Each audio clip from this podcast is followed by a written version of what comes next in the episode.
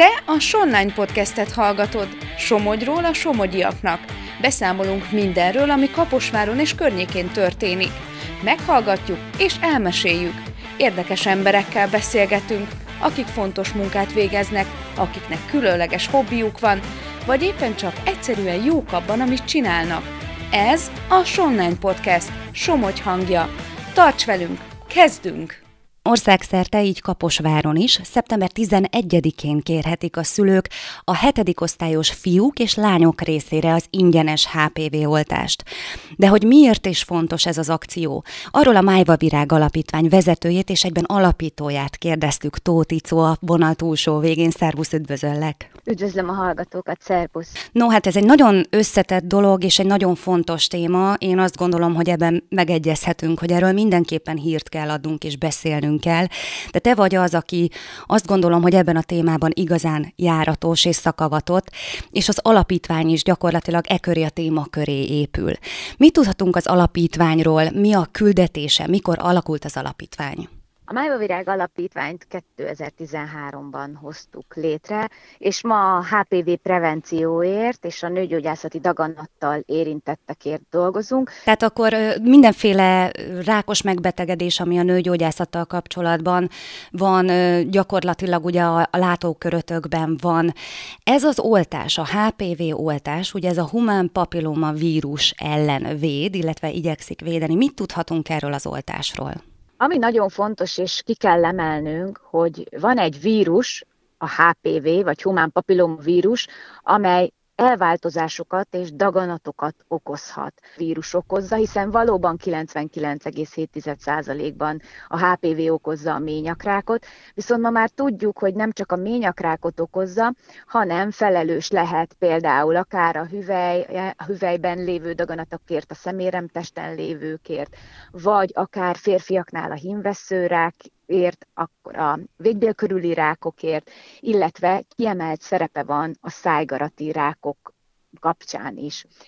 Ami elképesztő szerintem, és, és valóban mindenkinek tudnia kell, az, hogy van egy oltás, ugye a HPV elleni védőoltás, amivel megelőzhetjük és ugye azért elgondolkodtató, hogy rákokat meg lehet előzni egy védőoltással. Igen, tehát megelőzni, ez nagyon fontos, mert ugye a rákos megbetegedéstől mindenki egy kicsit fél és megijed. Ha van egy ilyen eszköz a kezünkben, akkor éljünk vele. Miért pont ez a korosztály, tehát miért érdemes ebben a korosztályban beadatni ezt a védőoltást? Azért, mert Gyakorlatilag az oltás akkor a leghatékonyabb, hogyha a szervezetünk még nem találkozott ezzel a vírussal. Egyébként a, az embereknek a 80-90%-a élete során legalább egyszer találkozik a vírussal, ez elsősorban egyébként szexuális úton terjed, és gyakorlatilag, hogyha a szervezetünk még nem találkozott vele, akkor a védőoltás a leghatékonyabb. Alapvetően egyébként 9 éves kortól adható, de ezt a 12 évet határozták meg annak az életkornak, ami a legoptimálisabbnak tekinthető. Nem azért, mert, mert jobban véd az oltás, hogyha ekkor és nem kilenc évesen adatjuk be, hanem, és most tudom, hogy ilyenkor az ember így rácsodálkozik, de hogy hogy ezt az életkort húzták meg a szexuális élet megkezdése előtti biztos életkornak, úgyhogy emiatt esett a, a választás nem csak egyébként Magyarországon, hanem más országokban is, ahol a, a Nemzeti Immunizációs Program részeként adják az oltást, ez a gyakorlatilag 12 év, hetedik osztály. És egyébként újdonság, mert az első körben, mikor Magyarországon elindult ez az akció, ugye első körben lányok kaphatták ezt a védőoltást. Mióta kaphatják fiúk is Magyarországon a HPV ellen ingyenes oltást? 2020 óta most már a, a fiúk is kaphatják, ugye ez egy választható védőoltás, amit említettél is, hogy ugye szeptember 11-éig lehet a szülőknek nyilatkozni arról, hogy kérik-e a védőoltást vagy sem.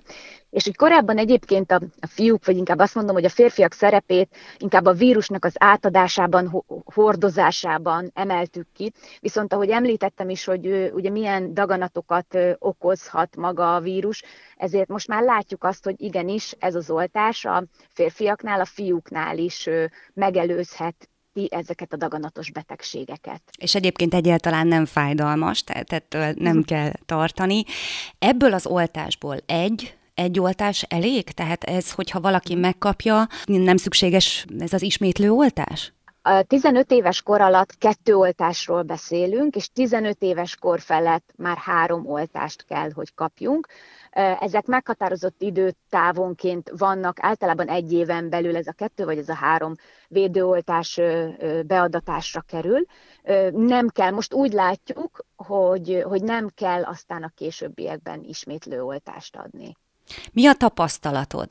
Mennyire van igény erre az ingyenes védőoltásra? Itt Kaposváron egyébként én úgy tudom, hogy egyre népszerűbb, tehát évről évre többen kérik, és talán pont, hogy a ti alapítványotok, illetve akár ez a beszélgetés is hozzájárulhat ahhoz, hogy minél jobban felhívjuk erre a problémára a figyelmet, és javasoljuk is, hogy kérjék ezt az oltást, de mi a tapasztalatod? Emelkedő a tendencia évről évre?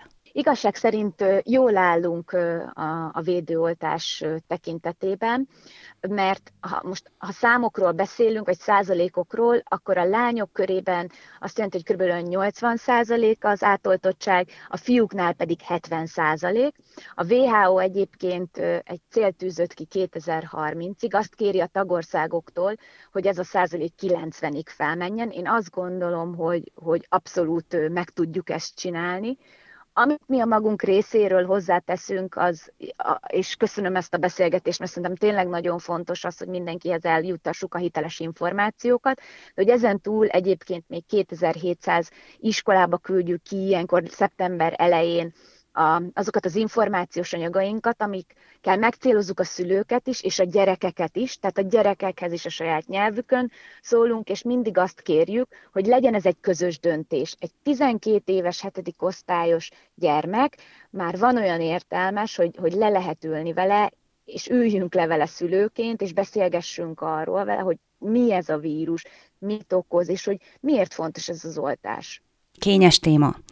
Mert nyilván kényes téma, tehát hogyha adott esetben ugye a szexualitáshoz is kapcsolódik, de nyilván beszélnünk kell erről, úgyhogy te is arra biztatod a szülőket, hogy legyenek bátrak, és lépjék ezt meg a gyerekeik érdekében. Abszolút, és ehhez mi nagyon sok segítő anyagot is készítettünk, amiket egyébként én nagyon remélem egyébként az iskola igazgatóknak, és ha tudjuk, a, akkor iskola védőnőknek küldjük ki ezt az online pakkot, ha lehet így mondanom, és idén van benne egy képregény is, tehát hogy tényleg minden eszközt megadunk a szülőnek is, és a gyermeknek is ahhoz, hogy a maguk módján, a maguk csatornáin, nyelvezetén olyan információkat biztosítsunk, amiből megértik ennek a fontosságát, és mi mindig azt szoktuk mondani, hogy meghozzák a helyes döntést.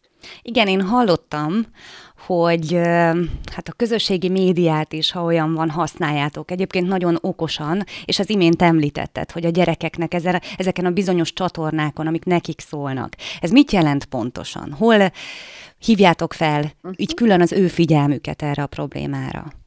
Igazából annak idején kezdtük a, hát akkor még a TikTokot musicalének hívták, úgyhogy még, még mi még a musicalénél uh-huh. kezdtük el, aztán folytattuk az Instagramon, és tavaly, szeptember 1-től 300 napon keresztül úgy mm, jelent meg egy képregény, hogy minden nap megjelent egy képkocka, ez nagyjából ilyen május vége, június elejére fejeződött be.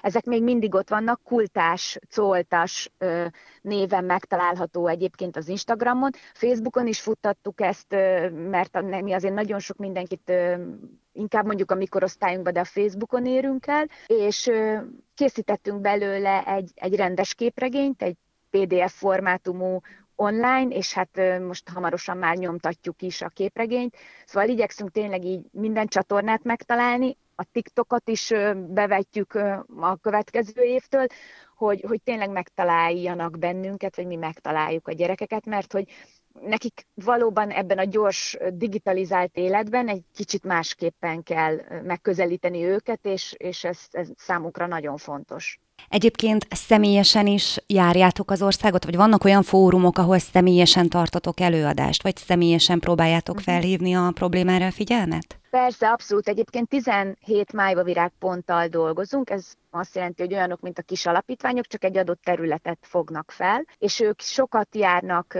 iskolákba is előadni, ott nyilván a védőnővel, iskolavédőnővel, illetve járnak egészségnapokra, és akkor ott is tájékoztatják a szülőket és a gyerekeket, illetve hát mi is így, így a Budapest és körzetében is sokat járunk egészségnapokra, sportrendezvényekre, és ott is beszélgetünk a, a felnőttekkel és gyerekekkel, illetve van olyan is, nem egyszer, nem kétszer, hogy munkahely hív meg bennünket, és akkor ott tartunk előadást. Egyébként akkor ez azt mondod, hogy ez egy országos hálózat.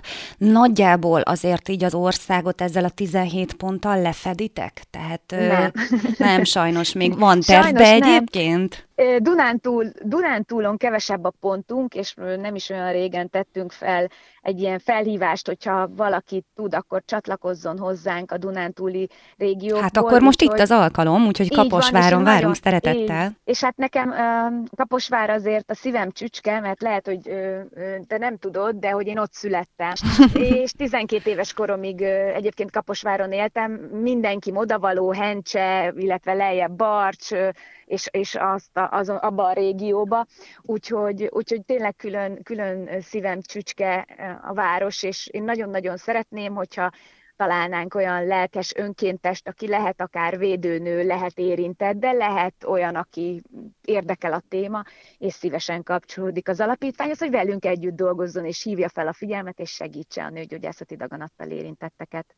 Hát akkor nagyon remélem, hogy egyébként ezt az adást hallgatja valaki, és tud nektek ebben segítséget nyújtani. Viszont egy kicsit visszakanyarodnék a uh-huh. beszélgetés elejére, mert ö, kicsit akadozott, elment a térerő, hogy a maga az alapítvány az, az mikor alakult, mikor alapítottad, hiszen ha jól tudom, akkor te vagy maga az alapító is. Hány éve dolgoztok ezen a területen?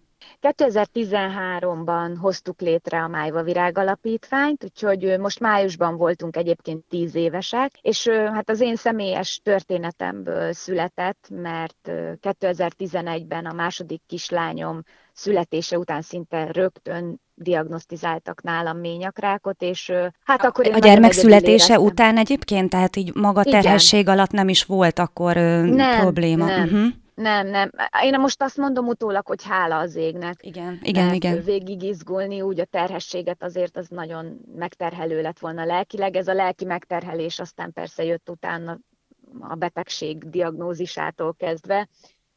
És, és igazából én nagyon egyedül éreztem magam, de mindutóbb kiderült, mivel nem volt olyan szervezet akkor még, ami kifejezetten ezt a betegséget segítette volna, ezért a többiek is így érezték. És hát nekem született egy könyvem, a Minden anyuka meggyógyul, amivel elkezdtem járni az országot bemutatókra, ez az én személyes naplóm volt, és ott találkoztam rengeteg sorstársal, és igazából én akkor szembesültem ezzel először, hogy te jó ég, én nem vagyok egyedül Uh-huh. És ez hatalmas erőt és lendületet adott, hatalmas erőt és lendületet adott nekem abban, hogy, hogy létrehozzuk a szervezetet. Hát azt azért elmondhatjuk nyugodtan, hogy tényleg, ha valaki egy betegséggel érintett, amúgy is meg kell küzdenie az embernek a saját démonaival, de amit említettél is, az, hogy, hogy rá eszméltél arra, hogy nem vagy egyedül, és, és ezek az eszmecserék nagyon-nagyon sokat tudnak segíteni. Az alapítványon belül ilyen jellegű betegekkel is foglalkoztok? Tehát van olyan foglalkozásotok, ahol, ahol segít segítetek, és pont ezt a, ezt a görcsöt segítetek feloldani a betegség kapcsán? Persze, abszolút, nagyon sokat foglalkozunk ezzel a részével, és nekünk van egy titkos és zárt közösségünk a Facebookon, ott több mint ezren vannak, és nagyon-nagyon aktívan segítik egymást a hölgyek, illetve vannak bent hozzátartozók is, és természetesen szakemberek is, hogyha ha olyan jellegű segítség kell. A COVID előtt elég sok klubunk volt, ezeket majd most igyekszünk újjá éleszteni, ha lehet így mondani, és, és az alapítványhoz is akár személyes konzultációra, vagy ugye a pontokhoz is, és itt van még nekik nagy szerepük, hogy oké, okay, hogy mi, mi irodailag ugye Budapesten vagyunk, de hogy a pontok helyben ott vannak, úgyhogy ő hozzájuk is lehet, ők is szoktak ilyen beszélgetéseket ö, szervezni, és hát emellett mi a teljes betegutat menedzseljük, ami azt jelenti, hogy akár egy, a tünetektől, vagy egy rossz lelettől kezdve egy orvoshoz, egy intézményhez való irányítás, felkészítünk a kezelésekre, segítjük a rehabilitációt, mind lelkileg és mind pedig testileg azokkal a szakemberekkel, akikkel szinte napi szinten együtt dolgozunk. Itt egy kicsit ugye beszélgetünk, hogy ugye a gyerekeknek ez a védőoltás, ez egy nagyon-nagyon jó dolog, mert hangsúlyozzák egyébként világszerte is, én tudom, hogy a WHO is azt szorgalmazza, hogy mindenki éljen a lehetőséggel, mert az, hogy a mai világban azt mondjuk egy rákos megbetegedésre, hogy megelőzhető, az nagyon nagy kincs. De mi van a felnőttekkel? Tehát, hogyha valaki felnőtt korban szeretne valamit tenni, valami lehetősége a megelőzésre, a felnőttek számára már nincsen ilyen jellegű védőoltás, vagy valamilyen eszköz? Van, egyébként a megelőzésnek két pillére van. Az elsődleges megelőzésnek hívjuk ezt a HPV elleni védőoltást, a másodlagos megelőzés pedig a szűrések, és itt ugye, hogyha a hölgyeket nézzük, akkor ményak szűrésről beszélhetünk. Nagyon fontos, hogy amíg az oltás ugye megelőz valamit, addig a szűrések azért vannak, hogy tényleg időben felfedezzük, hogyha valamilyen probléma van. A HPV elleni védőoltás az 9 éves kortól egészen felnőtt korig beadatható. Mit jelent ez? Vannak országok, akik nem szabnak meg felső határt, Magyarországon 52-55 éves korig ajánlják. Tehát akkor felnőttek is kérhetik ezt az oltást? Felnőttek is uh-huh. kérhetik az oltást, és nagyon fontos, hogy akkor is beadatható az oltás, hogyha van fennálló HPV fertőzés. Mert azzal a fertőzéssel semmit nem fog kezdeni. Ez az oltás egy úgynevezett profilaktikus védőoltás, ami azt jelenti, hogy védelmet biztosít a, a fertőzések és az új fertőzések ellen, tehát nem terápiás, tehát a meglévő fertőzésre hatása nem lesz az oltásnak, tehát beadatható abszolút sőt beadatható olyannak is, akinek már van valamilyen elváltozás, és mondjuk történik nála egy kisebb beavatkozás, amit ugye konizációnak hívunk, ez a kis kúp kimetszés, ami ugye a rák megelőző állapotot ö, szünteti meg, és akkor is beadatható, tehát tényleg nagyon széles körűen használható a HPV elleni védőoltás, ezért valóban mi ajánljuk, és, és megfontolandó a felvétele, és ugye nem csak a hölgyeknek, hanem a férfiaknak is, ez rájuk is ugyanígy vonatkozik, hiszen ugyanígy védelmet biztosít az oltás a számukra is. Ugye itt a, koronavírus kapcsán, illetve a koronavírus járvány közepén ugye bejöttek a védőoltások, és ezekkel az oltásokkal kapcsolatban nagyon sok mindenkinek átfordultak a gondolatai. Ugye, hát mondjuk ki, mondjuk ki, hogy voltak olyanok, akik ö, oltás ellenesek voltak, akik uh-huh. félnek, és én, én hát így mondom, hogy oltás ellenesek, de én inkább úgy fogalmaznék, hogy féltek az oltóanyagoktól.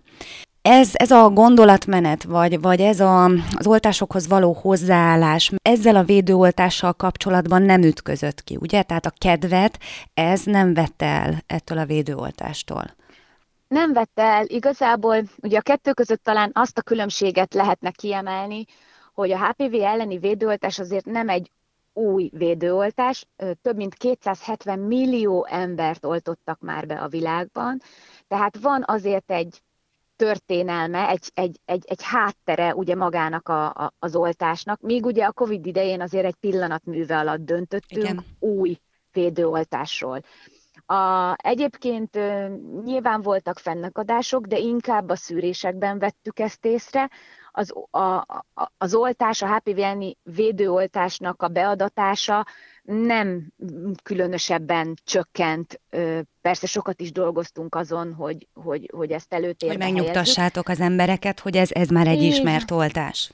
Így van, és igazából talán azt mondhatnám itt a védőoltás ellenzés, vagy, vagy hogy is van ez, hogy ugye három csoportot különböztethetünk meg. Az egyik az, akik elfogadják az oltást, a másik a hezitálók, és a harmadik pedig az ellenzők. Na most a hezitálók azért hezitálnak, mert valamilyen félelmük van, hallottak valami rosszat róla, nem tudják, hogy hol olvassanak utána, bizonytalanok, ők azok, akiknek nagyon fontos az, hogy megmutassuk, hogy melyek a hiteles források, az, hogy tudjanak konzultálni az orvosukkal, családorvossal, gyerekorvossal, tudjanak kérdezni a témában. Ők azok, akik igazából már az elfogadók felé haj, hajlanak, és, és igenis kötelességünk őket megfelelően, vagy őket is megfelelően tájékoztatni.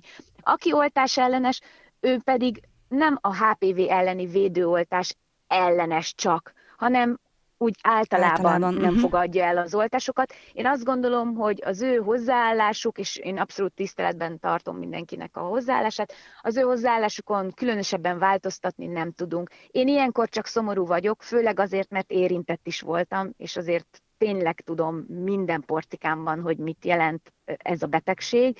Inkább csak azt mondom, hogy én, én sajnálom azt, hogy, hogy ők esetleg nem adják meg a lehetőséget a, akár a gyermekeiknek, akár maguknak, de mondom, én tiszteletben tartom az ő választásukat. Igen, egyébként ugye említetted ezt a három csoportot, tehát a, akik a hajlandók, ő, ők ők jók, tehát ő, ők beadatják gyermekeiknek is az oltást, ugye a hezitálók, tehát ők a, a különösen érzékeny célcsoport nektek, Igen. hiszen itt jön ki a, az Egyesület felelőssége, vagy akár ugye a, a, az orvostudomány felelőssége is, aki pedig ugye ellenzi, hát ugye itt az a szomorú az egészben, amit említettél is, hogy lehet, hogy a szülő ellenzi.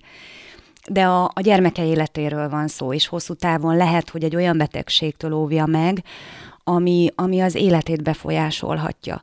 Ugye neked is ö, ilyen betegséged volt, és tudom, hogy, hogy ö, beszélsz is róla egyébként.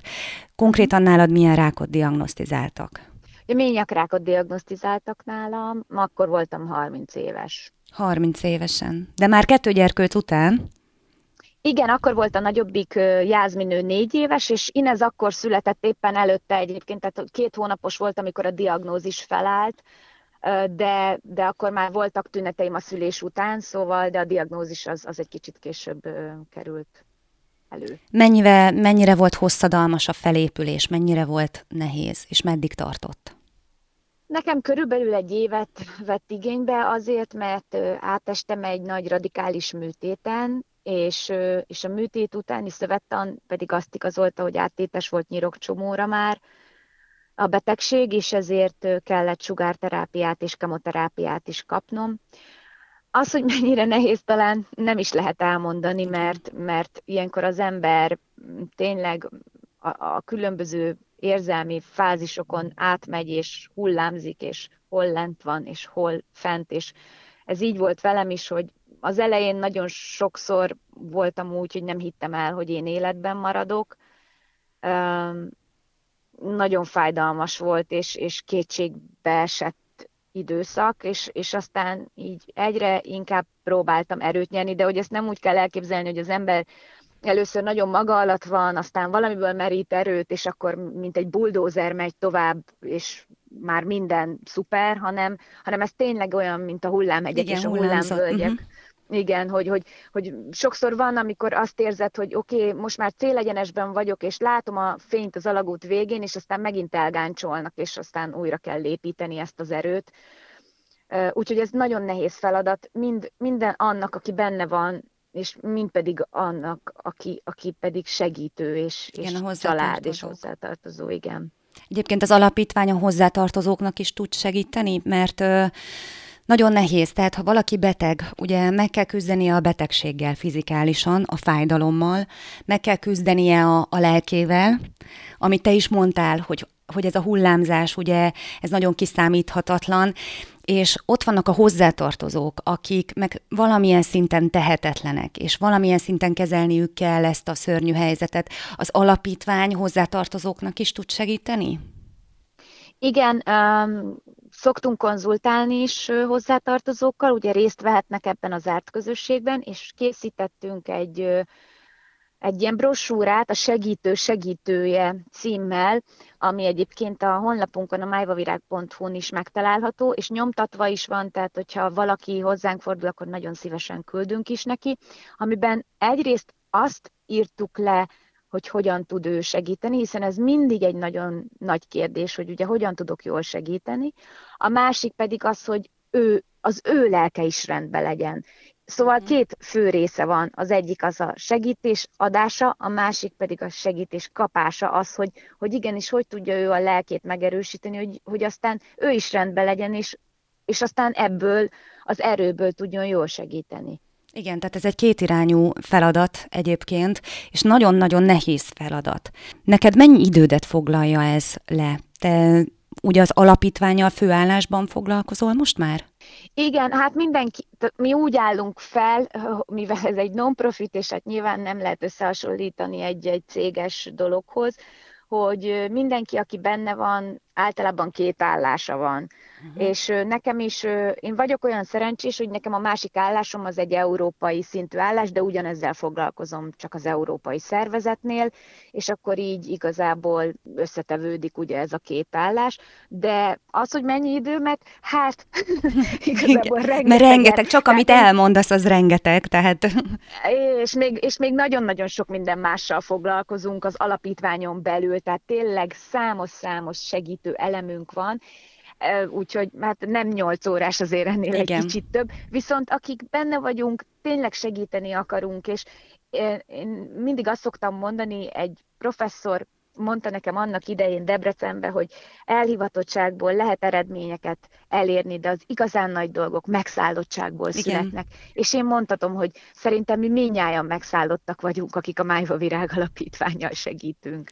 De egyébként ez nagyon ö, csodálatos dolog, és csodálatra méltó, meg az, hogy ö, a történeteden keresztül remélem, hogy azért kicsit érzékelik a, a hallgatók is, hogy ez, ez nagyon nagy probléma, de hogy, hogy tényleg ne szomorkodjunk, még egyszer elmondanám, hogy kedves hallgatók, ez fantasztikus dolog, hogy van egy ilyen szörnyű betegség, amit megelőzhetünk, és akár a kislányunknak, kisfiunknak tudunk abba segíteni, hogy ne kerüljön ilyen helyzetbe. Hiszen ö, azt tudjuk egyébként, hogy ennek a betegségnek nagyon sokszor, sőt, hát nagyon nagy százalékban sajnos az a hozadéka, hogy a, a, a méhet eltávolítják. Adott esetben mondjuk olyan hölgyeknél, akik még nem vállaltak gyermeket. Ez külön teher, gondolom az alapítványnál ezekre is odafigyeltek, vagy, vagy van ilyen esetetek sajnos? Persze, abszolút. Itt itt, itt nagyon sok mindent érint ugye a nőgyógyászati daganat, és azért a, a kezelések következtében a fertilitást, az, hogy, hogy gyermeke lehessen a nőnek, azt elveszítheti. És sok esetben fiatal korban, főleg a ményakrák egyre fiatalabb korban uh-huh. jön. Tehát, tehát ez egy nagyon nehéz kérdés, viszont az fantasztikus, hogy az orvosok is, és különböző szakemberek egyre többet dolgoznak az úgynevezett onkofertilitáson, tehát azokon a lehetőségeken, hogy mikor diagnosztizálásra kerül a hölgy, nyilván a sok mindentől függően, főleg, hogy milyen stádiumban van, hogy hogyan tudják megőrizni azt, hogy, hogy neki gyermeke lehessen, de azért főleg annak, aki aki fiatalon kerül bele, és még nincsen gyermeke, és elveszíti a lehetőségét, azért ezzel is meg kell birkóznia. Szóval a lényeg az, hogy két dolog van, megelőzés szempontjából ugye lehet kérni a védőoltást a gyerekeknek, felnőtt korban is lehet kérni a védőoltást, és ami még nagyon-nagyon fontos, hogy menjünk el szűrésre, hiszen az időfaktor itt is rengeteget számít. Minél előbb felfedezik a betegséget, annál nagyobb esély van a gyógyulásra. Így van, és a két pillér, a védőoltás és a rendszeres szűrések együttesen adják a védelmet, úgyhogy nyilván a gyerekeknél még erről nem beszélünk, de hogyha felnőttek vagyunk, akkor járjunk el rendszeresen szűrésre, és, és fontoljuk meg a HPV elleni védőoltást. Te a Sonline podcastet hallottad, tarts velünk legközelebb is! További érdekes tartalmakért lapozd fel a Somogyi hírlapot, olvasd a sonline.hu-t, kövess minket a Facebookon és a TikTokon is és helyi tartalmakért hallgasd a Hírefem adásait a 97.5 frekvencián.